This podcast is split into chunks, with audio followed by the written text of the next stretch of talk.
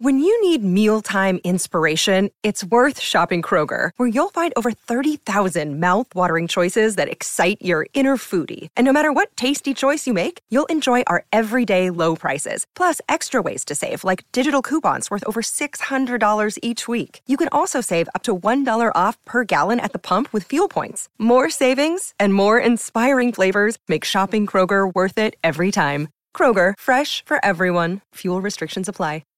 Hey, everybody. Welcome back into the Letterman Lounge. It is a Monday in Columbus, Ohio, so we are in the greatest place in the world. Roosters, very fun, casual joint. It's Letterman Live. The band is back together. Justin Zwick. Nicole Cox is back. Bobby Carpenter. Jeremy Birmingham in full glory. Running the North regalia, and I am Austin Ward. The Bengals are going to the Super Bowl. I'm not even going to bring the wings out. He's going to cry. No, it was an emotional day. We don't want any excuses. Yesterday was a very emotional day, cathartic, I mean, for Bengals fans who, by the time it was over and you knew they were going to the Super Bowl, all I wanted was San Francisco again at that point because I felt like it had all the recipe. It all comes back to. Like, all the demons needed to be slain this time around. Unfortunately, the Niners didn't make it happen, and I don't know if that's the best matchup for the Bengals in the Super Bowl or not. I mean, obviously the defensive line of the Rams is pretty good. Gosh. The Niners is pretty good as well. I think as a Bengals fan, I would have rather played against Jimmy Garoppolo than Matt Stafford and Cooper Kupp and those guys. So, but either way, I mean, it's. I was watching that game on Sunday, and I thought to myself, I was telling one of my buddies who was over watching it, I'm like, heading into the game, I'm like, I have no expectations. I just want a game that sets up a classic Joe Burrow, Pat Mahomes rivalry for the next 5-6 years. Like, that's what I wanted. And then the fourth quarter started, and it was tied 21-21. And he said, "Do you still want just a classic?" Nope. Now we got to win. With the win. So, how about when it was 21-3? Yeah. Honestly, it wasn't the 21-3 wasn't the problem. It was the 21-10, and then at the end of the half, when all you had to do if you're the Bengals there is make sure they don't score. And the last drive of the Andy Reid took care of that. Yeah, they helped out on that one. And then they allow them to go 80 yards in 5 plays. And you're like, are you kidding me? Yeah. And then for the Chiefs to do what they did in those last 9 seconds of the half was just shocking. And I was like, wow, that. And then you look at it and it's halftime. You're down 11, and they were down 11 to the Chiefs at half 4 weeks ago. And so you think, hey, you know what? Why not? And then why not us? Why not us? And then the defense did what it did to Mahomes again in the second half. I mean, they just absolutely invalidated him 2 games in a row in the second half, and 6 points in 60 minutes. Like, that's pretty impressive. That's Jimmy G level quarterback play. You could see it that he was a little. If Jimmy would have thrown that ball at the end of the half, people would be killing him today. Another check down. Yeah, exactly. Here's the problem. Well, I like being aggressive and going for it. You had 5 seconds. You had enough to run a play. I like that play call, just not in that situation because it took way too long. Yeah. It was one step slant. It was really the only thing you had time for. Yeah. And you're trying to swing it out wide. Believe me, 9 times out of 10, actually, I'm taking him every time. And 9 times out of 10, I feel like I'm going to cash in with Tyreek Hill one-on-one with Eli Apple in about 5 yards of space. Yeah. Only needed to get a yard. And credit to Eli Apple. He stepped up there, stoned him. As much grief as he has taken and as beaten down as he was, and the fact that he dropped a potential game-winning pick at the end that could have been housed. Thankfully, his boy Von Bell took care of it the next play. But, I mean, that was the play of the game that turned that whole thing. You go down 28-10. With them getting the ball to start the second half. With them getting the ball. And I know that's what Andy Reid was thinking, like, we have a chance to bury them. Yeah. We can go score here, score again. We'll be up 25, and they'll be done.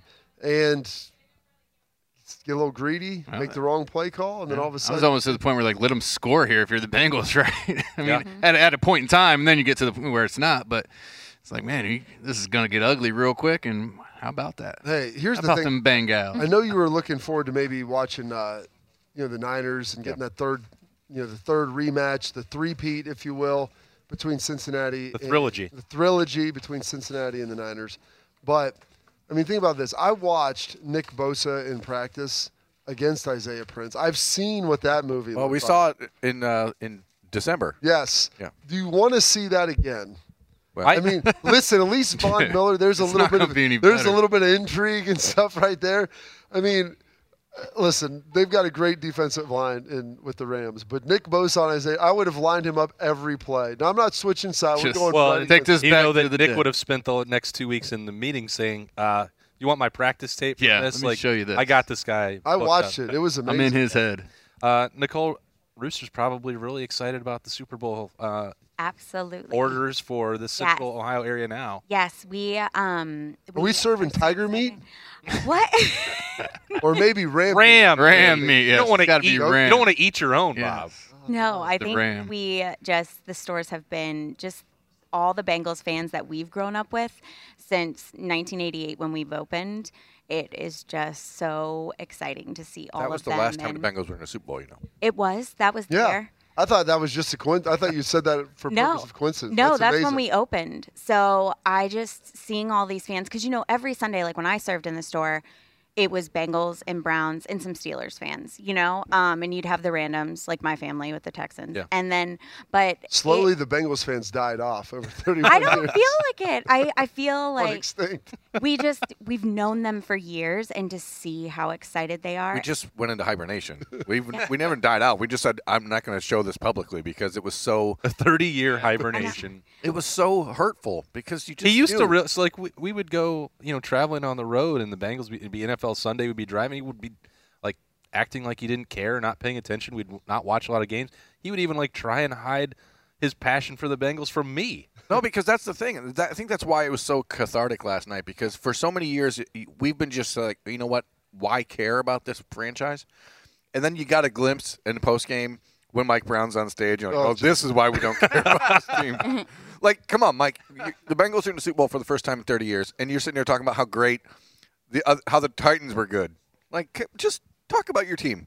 Talk about the Bengals. Talk about Joe Burrow. Talk about Ed McPherson. Talk about Zach Taylor, who I still think is overrated as a, you know, I don't think he's that good. He might be the most overrated coach to win a Super Bowl. Though. Yeah, and I'll take it. So, you guys, this goes back to my point, like, through the season of the Buckeyes, talking about how isn't there something special about the underdog winning? Like, if the Patriots were to go to the Super Bowl again, like, I wouldn't be that excited. I'm not a Patriots fan, though, and I'm not necessarily a Bengals fan, but I wore a Bengals sweatshirt yesterday because I just was so happy for all the fans out there. So I just think there's something to be said for the team that works so hard to get to. And the Patriots work hard, too, but it's just like an expected hard, you know? I don't know. Did you hear Burrow after the game? You see what? Yeah, I saw. You see what he said? Mm-hmm. I don't know why they try and claim. They asked him. Where you finish. They asked him if the Bengals were for real at this point, or if they were still an underdog story. If they had to validate. He said last week he wasn't. And he said, well, we just beat the second best team in the AFC twice. How about the Browns beat you guys twice? See, didn't have to play Josh Allen. See, that's the best humble brag that you can throw out there, because it's factually accurate. And you can't argue with it. You literally just put a period at the end of it, and it's not obloviating and talking about all this. No, nope. Well, we beat the team that everybody said was the best twice, and then we beat the Titans too. So you tell me. Yeah. His press conferences are well worth tuning into any time. I make too much money for these to be fake. Not just to see what he's going to wear and all that, but he's that confidence that we've known, which brings me to I think what I wanted to talk about, because people have.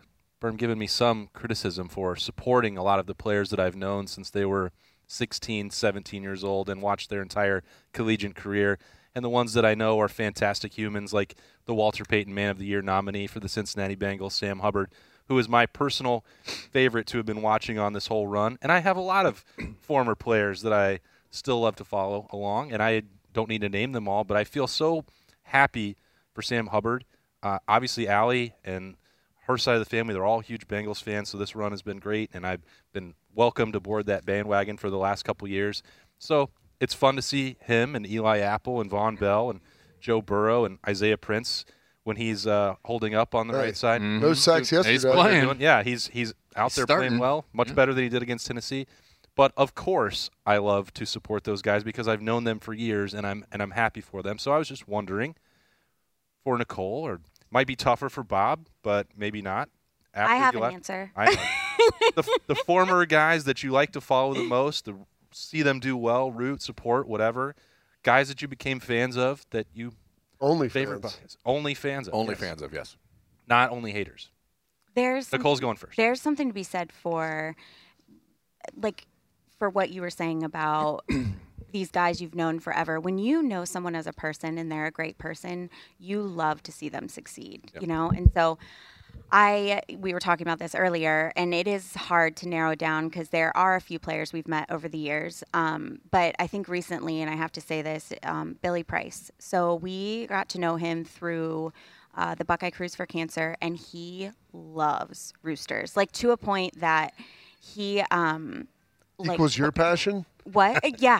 Seriously. No. That's how much he loves it. Yes. His cleats this year were some roosters, right? What? Didn't he wear roosters cleats or something this year? Yeah. His love of roosters is absolutely unreal. Like any city he goes to that we have it, he's stopping to eat there.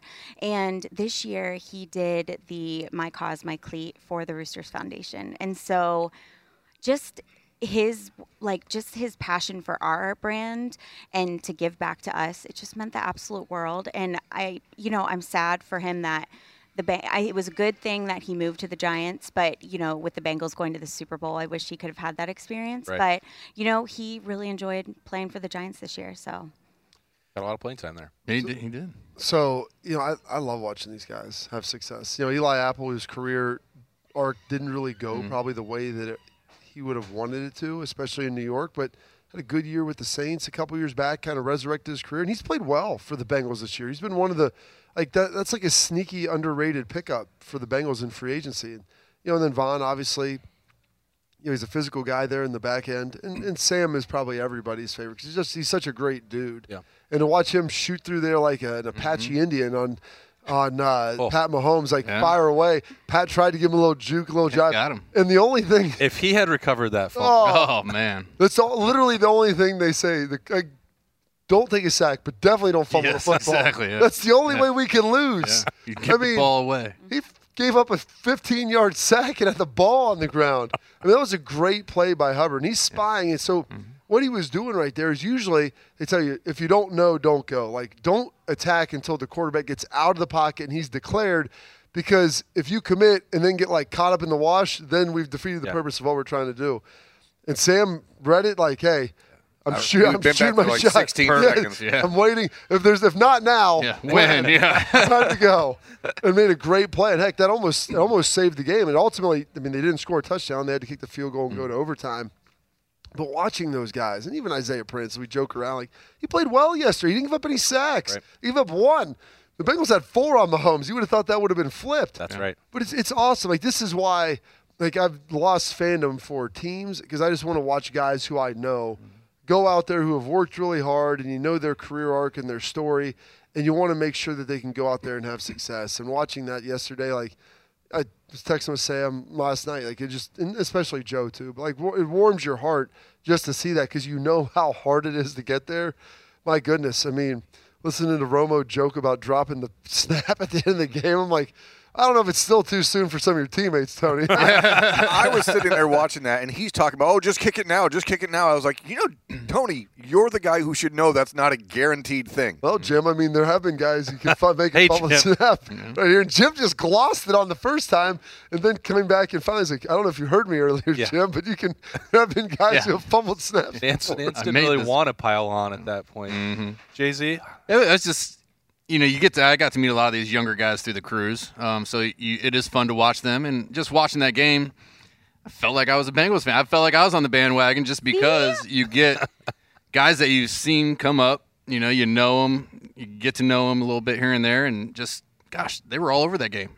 Buckeyes had their handprints in a big win to get to the Super Bowl all throughout the game. Eli with the tackle before the half, Sam with the rush at the end, Von Bell with the interception. Eli could have had – they were everywhere. And that's so cool, I think, as an alumni, just to see, our program is where it's at. We know where it is, but to see those guys going to the next level and really just realizing their dream and making it to the Super Bowl, it's just cool. And to have five of them on one team and, then get to watch the next game and see Joe – or not Nick go, against the Rams. It's like, man, they're just everywhere. So it's a lot of fun to watch these ex-Buckeyes and – you just keep rooting for them and hope they stay healthy and just keep going, because it's a lot of pride for the university, a lot of pride for the alumni guys who have played, and watching these guys continue that history of Buckeyes going to the league and making impacts. So one other thing, and you'll like this, Nicole. So we had my son's birthday party in here.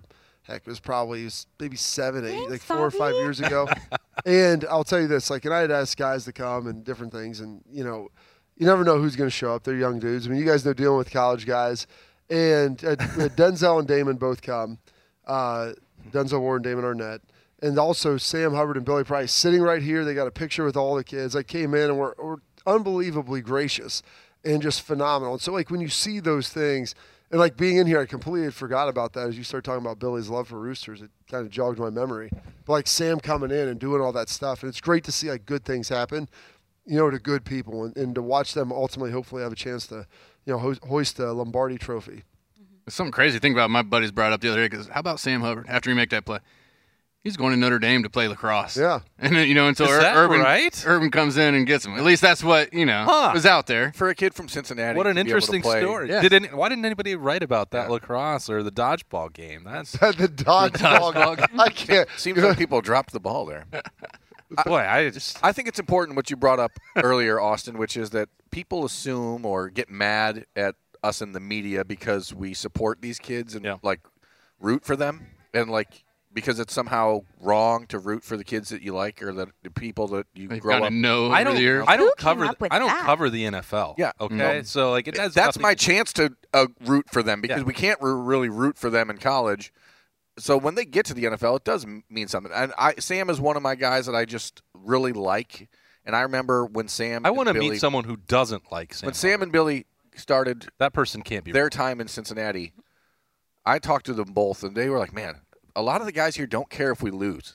And so I know, like, how hard these last couple of years have been for Sam and Billy to a degree, just, like, changing the culture of their franchise and trying to make sure people understand that losing sucks, and it doesn't matter if you're getting paid a lot of money to do it. It still sucks to lose. So he's definitely one of those guys for me. And the other one who, unfortunately, is not going to be able to play in the Super Bowl is Jordan Fuller. Oh, yeah. I just think Jordan Fuller is one of those people that everyone should understand how different he is as a guy. Like, he's just a really great guy. But then Terry McLaurin's the other one. So if we're talking about who, if I'm watching guys in the NFL, I'm like, I'm rooting for them no matter what. And Terry McLaurin and Jordan Fuller are. I'm not going to root for the Rams. Sorry, Jordan. But you said rooting for him no matter what. No matter. He's not playing in the game. He's not playing football, so because he's hurt. I know he's hurt. Eric Weddle's out there, who's my age. But it's his third game back, right? It does help the ones who actually could you imagine get to the NFL and still reply to our text. You won't complain to playoffs. Like, can you play tight end? Bengals need one now. Here's the thing. It's one thing to go do it and play like a box position, like defensive line, offensive line. To play safety against dudes like that, like he hadn't played in 2 years. It's insane. I mean, to go and be able to run and like not get beat. Start him off with like a half a game, and then it's like, oh, hey, you're going to play the entire next game. That thanks for coming is unbelievable. It is. Like, at his age, the amount of games he's played, he's a freak. But everyone's answer should be Terry McLaurin. Well, for sure. I mean, he's an elite human. Yes. Yeah. Elite family. Yeah, one of the best I've ever been around. He's on the Mount Rushmore of favorite Buckeyes to cover and going on to the next level. Nicole just has a short stay with us this week. She's extremely busy. She's got to go run another show. She's got to go tell Coach Holtman she's sad that Ivory drained the three. What a game that was. What an ending. And we don't talk a lot about Ohio State basketball on the show per Austin's demands. That's in his rider, believe it or not. And we talk about it in the green room. That's right. He says no basketball. Green room. We don't talk about it in the green room either. It's not allowed in there. Like that's where my rider really takes effect. Yes, the green room. This is why I love college basketball, because that game doesn't end your season. You get your doors blown off for 30 minutes, and then all of a sudden shots start to click, and it's bang. Here you are, 25 seconds left. Kyle Young makes an incredible play to get the ball back. E.J. Liddell hits that three, and you're like, I cannot believe we're going to win. And then the dude just made an incredible play. Yep. And you can't be, like, mad about it. It's not – like, if you're a college football fan and your team loses, it ruins your day, your week. I mean, if Buckeyes fans, it ruins, like, Urban, your year. Your year, yeah. And so basketball, it's just kind of cool that you can lose a game that's a great game and – It actually, you leave that game feeling good about your program, because you're like, hey, you know what? They could have folded. They could have quit. And when you go talk to Chris Holtman today, can you just let him know that Buckeyes fans appreciate that his basketball team doesn't quit? Yes. Thanks. Yeah. Yes. Let him know that. Absolutely. I don't cover basketball. Live crew. I don't cover basketball, so I can be a Buckeye basketball fan, and it's not, like, against my code. Not against your code of ethics. So I don't know how thrilled Chris Holtmann will be since his team also got down by 20 in that game. That's the other part of that game. So I think Nicole, had to fight back. Nicole will have an interesting conversation down there. He had 100 wins, though. Last week. Wasn't that last week? Last week, and E.J. Liddell reached the 1,000-point mark. So I, awesome. 60th play. We talked basketball. I know full well what's going on. I think this must be corn dog. Mini corn dogs tomorrow. Okay, so $2. Yes. Appetizer Tuesday. Yes. Nice side of mustard coming along with those corn dogs. They're delicious. Dive in. Jay-Z's favorite condiment. Got to be ketchup. And in 13 days to prepare for Super Bowl Sunday and involve Roosters. How can they do that? They can place a carryout. You can place a carryout order. I believe we are doing our early bird special that has not been finalized yet, and I apologize, guys, but I will be able to give. Who's in charge of marketing here, Nicole? It's just a sneak peek. There's a lot involved. There's a lot involved, so I'll be able to talk about it next week for sure. But come in and watch the game. I don't want to take up a table because I want to give them to our guests, but I really want to be in the store just to watch. We'll let you stand. And eat. Oh, I'll stand. I'll stand. I would feel so bad like taking up a table, you know. So, but I just can't wait to see like the environment in there. I told you guys that one playoff game there were men crying, like, and it was. Oh, it was just amazing. No, and it wasn't because of the hot. It was the nuclear. It was the nuclear. The Raiders game. I didn't get emotional when that because, you know, you should win that game. But listen to this guy, 31 years. No, because we should win that game. They were the better team. They were the home team. I mean, they were the division. Years, they were the division winner. The Raiders were the wild card. They should have won that game. So I mean, it was exciting, and I'm glad that obviously, I'm happy that they ended that streak. But Tennessee, even I thought was a good matchup for the Bengals. Oh. I mean, it. Unfortunately, it's taking up 11 seconds. Optimistic berm, as I've always said. Chiefs are a bad matchup. And I just want to make one final point out there to you people. We got a lot more show. No, this is a point I got to make because the TV up here, it's really driving me crazy. This entire morning, everything I see about this Bengals and Chiefs game is what went wrong for the Chiefs? For sure. What happened to Patrick Mahomes? The Bengals have outscored the Chiefs 34-6 in the second half of their two games in the last month. Tell them. And nobody's talking about, hey, maybe the Bengals were actually good. Preach it. Mm. You know, maybe they're actually good. They're in the Super Bowl. We're going to find out. That's a great point. I bet we'll probably get more Bengals thoughts from Berman in the second half of the show. When we come back on Letterman Live, it's presented by Roosters. It's a fun, casual joint. Everybody knows that Roosters is a fun, casual joint, but the truth is, it is so much more. It's a quick stop on the way home to sit back and unwind. It's a front row seat to the big game. It's a place where you will always find a friendly face, and the home of wings so big you won't believe it. It's your family's other dinner table. So yeah, we're a lot of things to a lot of people. Roosters, a fun, casual joint. Precision engineering, rigorous attention to detail. A Bryant Evolution heating system is so well designed, it's as much of a joy to install as it is to use. Good to go. For the dealer nearest you, visit Bryant.com. Hey, everybody, welcome back into the Letterman Lounge. It's Letterman Live. We're finally going to get a chance today, long-awaited, 4 new full-time assistant coaches on the staff.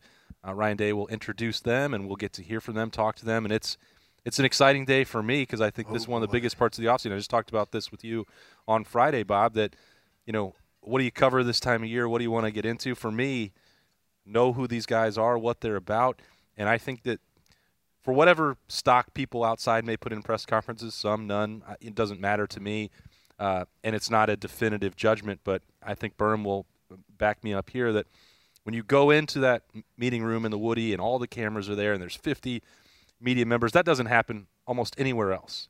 And some people don't like that. They're not going to be able to handle the situation very well. They shrink from it. You mean like coaches? Coaches. When they come in and – probably shouldn't be here then. Well – That's sort of the litmus test. Seen that happen. Yeah. I think it is a fair litmus test. Who is shrunken away from this? I'm going to name names of who have embraced that moment. Maybe we can get into that part later. Okay, so the first time that Ryan Day walked in there, not intimidated by that, nailed it. He was in the NFL in Philadelphia where they throw batteries at you and you win. There's no greater example of what Austin's talking about than the fact that when Ohio State hired Jeff Hafley, nobody had any idea really who he was. Yeah. And his first press conference, it was 3 minutes into it. and everyone in that room was like, this guy is a dude. He's you were captivated. And it would take him literally 3 minutes before everyone watching, everyone in the room was like, okay, this was the right hire. And Hafley flat out killed it in that first press conference. And then that, you know, the whole year was, you know, a rocket ship from there. And I think that the reason I put stock in it is, I mean, I want to know who these guys are, and I'm potentially going to be covering and dealing with them extensively. Yeah, potentially. Getting to know all about you. Yeah. And that's important. You're going to ask Jim Knowles what his favorite vegan dish is? I'm sure someone will. Someone will, but it will not be me. Okay. I promise you. I'm not. I don't care about that part. Jim. It's a short list. No, don't do it. When you're eating, and you can't eat the meat like we're eating right here. I mean, is there a dish out there that you might want to try? One that I might kung fu tofu guy. Yeah. That you might devour, so to speak. I love it. I hope that our guy asked that question. Little tofu kung fu. He'll have a lot to say about that, which is why we love him. No doubt about it. The king of digressions. But now I've digressed. I think. I wanted the Tim May podcast to be called "I Digress" with Tim May. Just to be clear, that was perfect. If you can't come into that press conference and explain who you are and what you want to achieve and accomplish and how you're going to do that, then for me, and I know that that's not a perfect like-for-like situation with being in the meeting room or on the practice field, but I feel like there's got to be some carryover. Yeah, and you've got to be able to express those thoughts and communicate clearly and confidently and all that stuff. And some coaches do that and some don't. Well, the saying in the NFL, it's like you can't fool the room. And it's gotten to that point a little bit in college now because guys, they're very worldly. They see a lot. I mean, the social media has connected everybody. You have a deeper window into this, and you can see guys operate and interact. And so if you can't go here and fool a bunch of reporters, you're never going to be able to fool. Like, you're never going to be able to talk to players because they're going to see through it a lot quicker, especially the veteran guys. Because they're going to ask in-depth questions and start digging in on stuff. And so it'll be important for those guys to be able to come out and make sure, hey, this is what we're doing. Like, you talked to Fry about this. Hey, offensively, hey, what are we doing? What's your philosophy on 4 offensive tackles starting? I mean, seriously, like, hey, those are real questions about this. Was this a detriment? What are the positives? What are the negatives? Is that something we're going to look to? It's about getting your 5 best on the field regardless of position, or trying to kind of balance that with, hey, maybe there is some position uniqueness that each group, a guard from a tackle to a center, might possess. That'll be fun for Fry to come in, right? Like, just after that offseason and the previous coach and that topic that's been so popular to break down, like, here you go, this is what you're facing. I mean, maybe he'll be able to knock that out pretty quickly, but it's funny how that will be, you know, for a position coach, like, hey, be pretty critical of what happened to that last guy. Can you do the exact opposite? Because if he answers it the other way, aren't going to really like that, are they? Well, and here's the thing. I don't care if they like it or not. If it's what you believe, you're like, hey, we could do that. If it doesn't work, we're going to probably try something else. Like, and that's the only thing. Like, hey, I don't disagree with that. Not opposed to trying things, right? Yeah, you got to try new things every now and then. Sometimes you throw it out there and take it right back. Well, that's the whole point. It's about being authentic and understanding when you're in that podium for the first time and you got all these cameras on you and this is live streaming on all these, you know, every website. Who you are has to shine through in that moment, because a lot of times, especially this time of year, a lot of the kids in this program haven't even dealt with these coaches yet. The coach has been on the road. Sure, so they've been on the road recruiting for the last 3 weeks. So a lot of these guys haven't even met their full complement of players yet. So it is an interesting time for us to just kind of get a feel of who they are, because as you said, you know if someone's being real up there or not. And that's why, again, Hafley's sort of the golden goose of this situation, because it was so – immediate that people are like, wow, this guy really is different. And now you just have to see, you know, Ryan Day's so big on staff alignment and how these guys all fit together, and some of that, or a lot of that, is personality and how well everyone gets along. It's just far into how you fit in the culture of the other. Well, that's why you got to feel like everybody fits, because Ryan's the one making these decisions, right? He's going to say, all right, I want to bring this guy. I want to talk to him first before I make any of this. So going in and talking to you guys, well, I agree with you. It is a chance for them to make an impact. They've already made their impact on the guy that really matters, you know, and he's the one that's saying, all right, I know the coaches that are here. I know the players we have. I know you now, and maybe not as well as I know everybody else, but I've had meetings with you. We've talked about your philosophies and how you like to do things.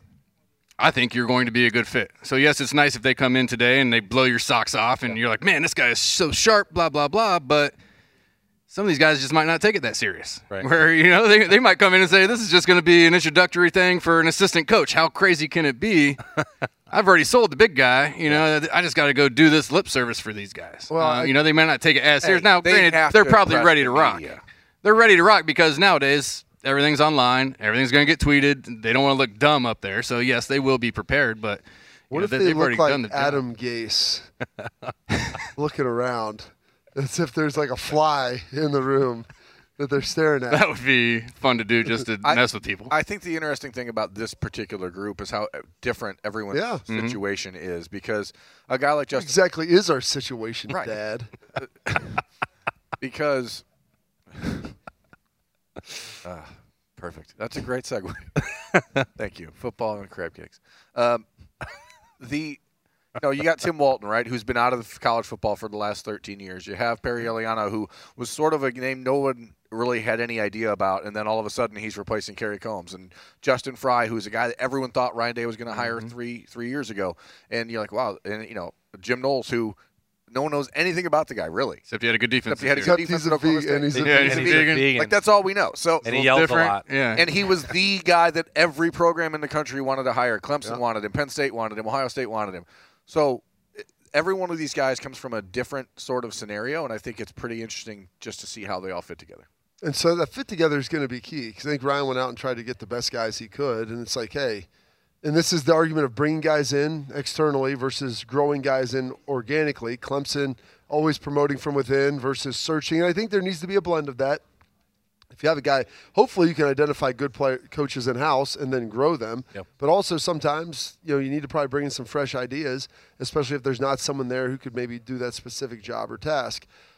It will be interesting. Like my guy Tim Walton, he talks fast. And he's going to get it. He was a Buckeye here. I think Perry Eliano will get it as well. We cover Kevin Wilson. We're fairly used to fast talk. Yeah, but Tim, dude, it's another level. He can get going. Going to need to slow down the transcript. The sideline, I was like, hey, whoa.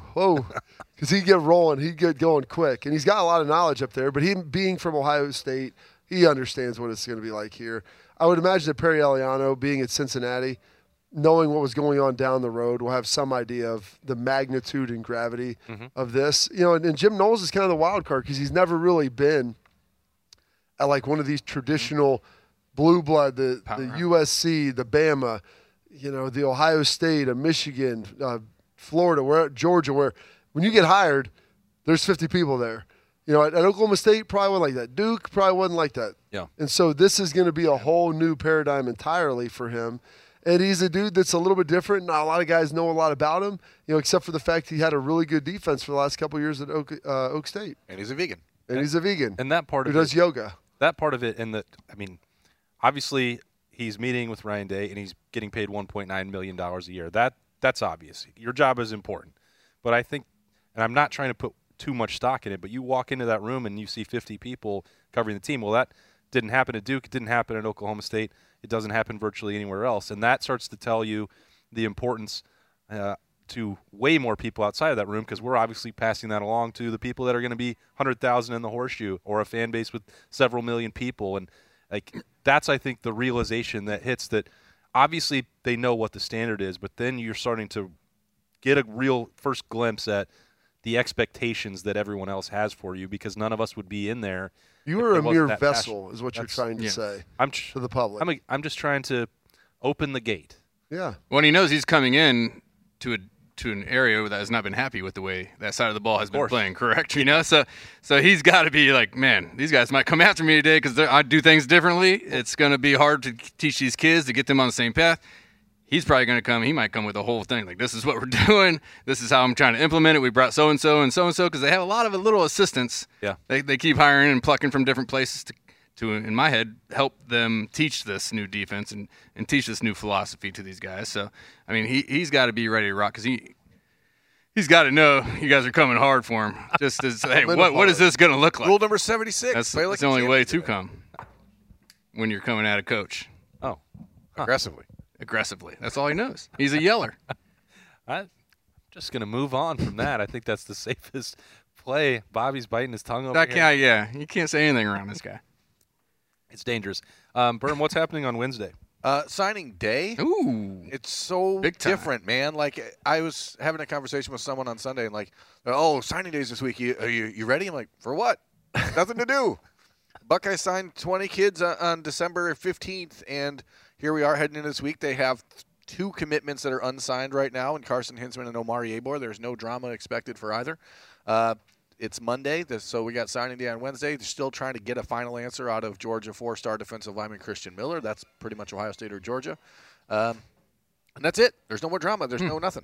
Signing day in February, which used to be, honestly, my Super Bowl, is now kind of not. Now you actually have the real Super Bowl. We don't even have a Ryan Day press conference on Wednesday on signing day, which is pretty wild. Not a lot of drama, though, which is good because it means that people don't have to stress. That's not because of national. Well, I know, but it's also tied in. Normally they feel like he's still going to do his coach's show for. You figured they'd throw Pantone or someone up there and say, "Hey, it's signing day, right?" Throw Pantone, because that's somebody who loves to just be out there. Yeah, I know how much Mark. I know Mark for sure enjoys chomping at the bit to get out there for that. Yeah, why don't you ask him if that's what he wants to do on Wednesday? I wouldn't. I don't think I have to ask. No, okay. He's probably loving this Wednesday. Yeah, it's easy for him, huh? It's a real change, and Berman and I talked to Ryan Day about this in December. Like, I don't feel like the calendar is great for college football with the way it's structured right now, and that's why you've seen the volume of coaching carousel moves in September and the timing of them, and the timing for all that, and not working out, and then players wanting to leave, and the impact of name, image, and likeness in the portal. Like, I don't know that December wound up being the right time for that, but Ryan Day does not want it to move. Ohio State's been very successful at it, for one, and for two, he just feels like, all right, well, they found something, and every time the NCAA decides to make a change, there's more unintended consequences. But, I mean, clearly Ohio State has made an emphasis on getting things done in December, getting as many early enrollees as they can, which is, the number is 11, Berm, is that right? Yep. 11. And then if you can, get a clearer picture of what your roster looks like and add to it in February, you supplement there. But that's a big change from what you guys went through and what college football has been for a long time. Could you see them moving signing day back, like pushing it back a week or two, and then having like a transfer period? I feel like the basketball model where you can sign in the summer before the season. I like that. Is better. And it really should be August 1st and then February 1st or whatever. I mean, but they're pushing it back so that you could have January being portal season to where that has to be wrapped up like after bowl season. Whatever. It pretty much does. I think there's like guys can make their decisions in late January or February or whatever, but if you're going to take part in spring ball, there is a deadline that you have to be enrolled in it classes. It's not stopping Caleb Williams. That's what I was going to say. He still hasn't committed yet. I can't speak to how that policy will work at every other school, or if he wants to go to play this. The policy works based upon how good you are. All right, that's how the policy works. Yeah. I mean, policy changes. I know Ryan Day was against the idea of moving the early signing period, and the idea of unintended consequences isn't lost on me. But at the same point, the kids who are signing in December, there is no value for these kids signing on December 15th at this point. So. Because coaches, I mean, we used to have to wait until February 4th to find out who's getting fired, right? Now it doesn't matter. Everyone's moving it up anyway. August 1st to me, means I like that before the season. The kids who are, they're in 100%. CJ Hicks, a kid from Ohio, who knows he's not going anywhere else, signed. That way, he can have constant communication with the staff. Means he can do a lot of different things. He can start getting his workout program. He can start a lot of the other stuff. There's just no value to me in having it on December 15th. It's just stupid. Number one, you're in the middle of finals. You're in the middle of bowl prep. You're in the middle of everything else going on, the holidays. It's just a bad time to do that. I agree. Sure. Yeah. All right. No, I should have concurred. We can just argue about the Big Ten stupidly trying to play an 8-game conference schedule again. Nope. Better idea. Better idea. No, it's not. You're in the minority. You are in the minority on that. Well, tell me why, then. Because unless they're bringing back the legends and the leaders, I don't want to talk about it. If you're trying to crown a true champion, you should play as many conference games as possible. Why? Because you're going to get in the same argument about who should actually be in the game. If you take one more piece of the puzzle away and you have more unbalanced schedules because of 14 teams and then you go to 8 games, then we're going to have arguments that aren't even about the rankings. They're just about who should be in the championship. But if you remove the divisions, then it doesn't matter. You eliminate the divisions. That take the makes it worse. No, it doesn't. Yes, not for Ohio State, it doesn't. No, they're still going to be 1 or 2. I don't care about anybody else. My goal is to get to the Big Ten championship game. They're going to expand the college football playoff. It is going to happen. How it looks and the parameters around it, that remains to be seen. But it will get expanded. And it's going to get expanded to 12 because the SEC is not going to let it expand unless it goes that far because there's no benefit to them for going to 6 or 8. Right. So it's going to get to 12. And a function of playing 8 games allows for less cannibalization. It'll be more. It'll probably guarantee 3 Big Ten teams get in each year. And in doing that, that is infinitely more money that will then be poured into the coffers of the Big Ten. And if you're only they actually will make less money that way by playing fewer conference games. And then if you're adding alliance games. They will get 3 games, 3 teams into the playoff, which you're getting $50, $60 million from those. That's going to come regardless. Not if you don't make the teams, and you get it per team that enters. The Big Ten has been in position to put more teams in than the SEC in that system, even in the 9-game conference schedule. They're not going to lose that.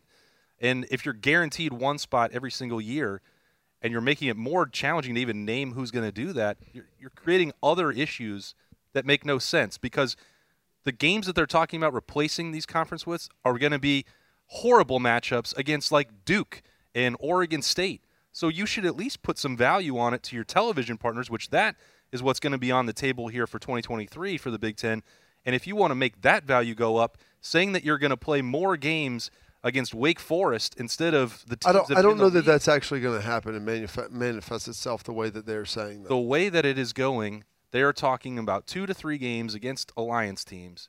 And if you're sacrificing Big Ten games for that, and making the conference championship race more complicated with unbalanced interleague schedules, that is ridiculous and stupid and won't accomplish anything. What has the Big Ten done that isn't ridiculous or stupid? Cutting out playing Rutgers and Maryland and teams like that. But you're replacing this with freaking Wake Forest. Are we sure about that, though? Yes. I mean, until I see that that's inked in where that game will be replaced by a team – but what if it's not Wake Forest? What if it's Clemson? What if it's a Florida State? What if it's a USC?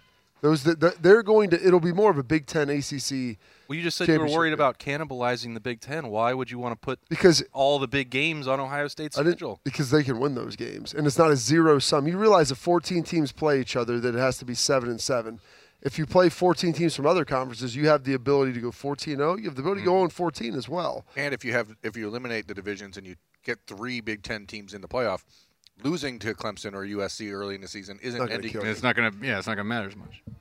There's a lot of argument. Guys are ignoring the fact that the ACC and the Pac-12 don't have enough good teams to both. And they can play our trash teams, and they'll beat them. It'll be great. Our trash teams are better than their trash teams. I do know that. The way that I watched Rutgers play Wake Forest after not practicing for 3 weeks and Wake Forest being the second best team or third best team in the ACC, I feel pretty confident about that. Oh, it's sad that I have to say that all 3 of you guys are wrong, but that's just the way we're going to have to end this show. Thanks to Nicole Cox and Roosters for having us for Letterman Live. Thanks to me for finally getting the last word and just crowning myself the king of this argument. That's Jay-Z. Bobby Carpenter, Jeremy Birmingham. Appreciate Nicole Cox. We'll see you next week. For Letterman Live, it is brought to you by Roosters. It's a fun, casual joint.